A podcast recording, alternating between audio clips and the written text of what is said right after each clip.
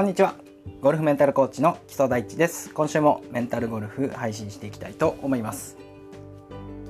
えー、今週は日本女子オープン開催されてますね。昨年、えー、勝みなみプロが6打差でしたね。つけて優勝しました。今年は名門紫カントリークラブのすみれコースで行われています。誰が優勝するのか楽しみですね。さて今回は第44回メンタルは鍛えるか整えるかというお話をします。先週末、えー、メンタルトレーニングのセミナーを受講してきました、えー、私はですねメンタルコーチなのでメンタルコーチングというのをやってるんですけれども、まあ、メンタルトレーニングもね学びたいなと思って参加してきました。というのも世の中的にはメンタルトレーニングという言葉の方が認知度が高いんじゃないかなと思っています。まあ、明確な区分けなんていうんですかねこれがコーチングですこれがトレーニングですっていうのがあるわけじゃないんですがあくまで私の受け止め方としては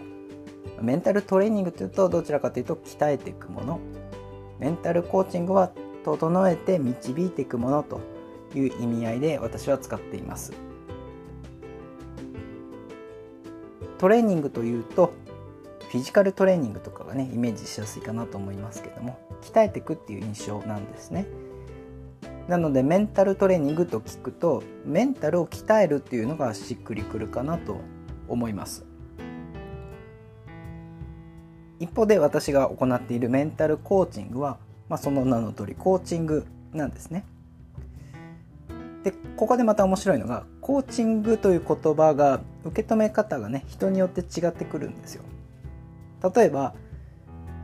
サッカーで例えるとサッカーでもコーチングって使うんですけども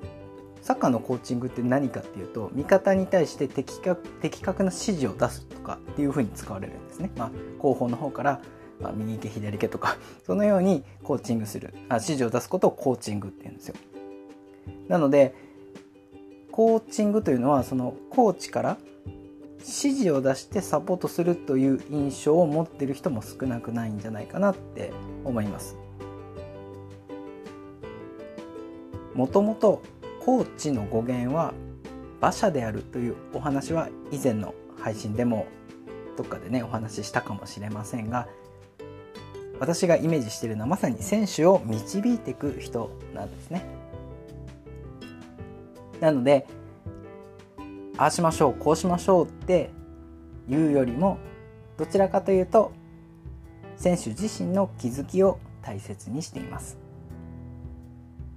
なので結構たくさん質問を繰り返していきます。選手に対して。そしてその選手の奥底にある気持ちとか感情に気づいてもらって自発的な行動を促す役目を持っていると。そんなメンタルコーチングをしている私なんですがまあなんでなんでそう思うかというとメンタルってね目に見えないんですよね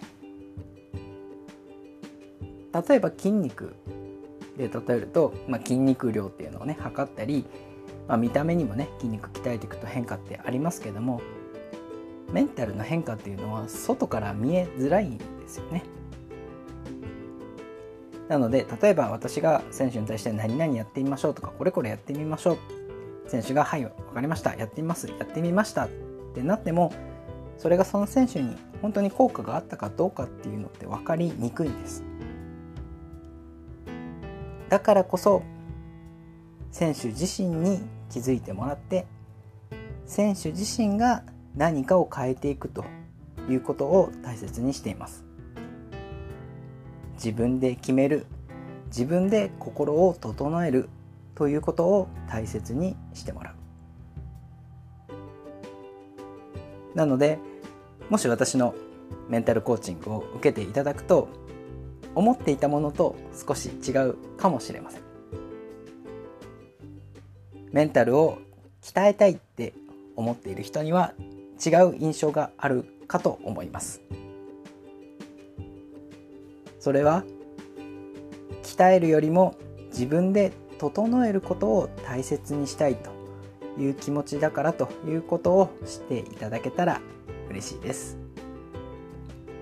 今日はちょっとゴルフに関係ないようなお話もねしましたけれどもメンタルコーチングとは何なのかというところも時々こうやって発信できたらなと思っております。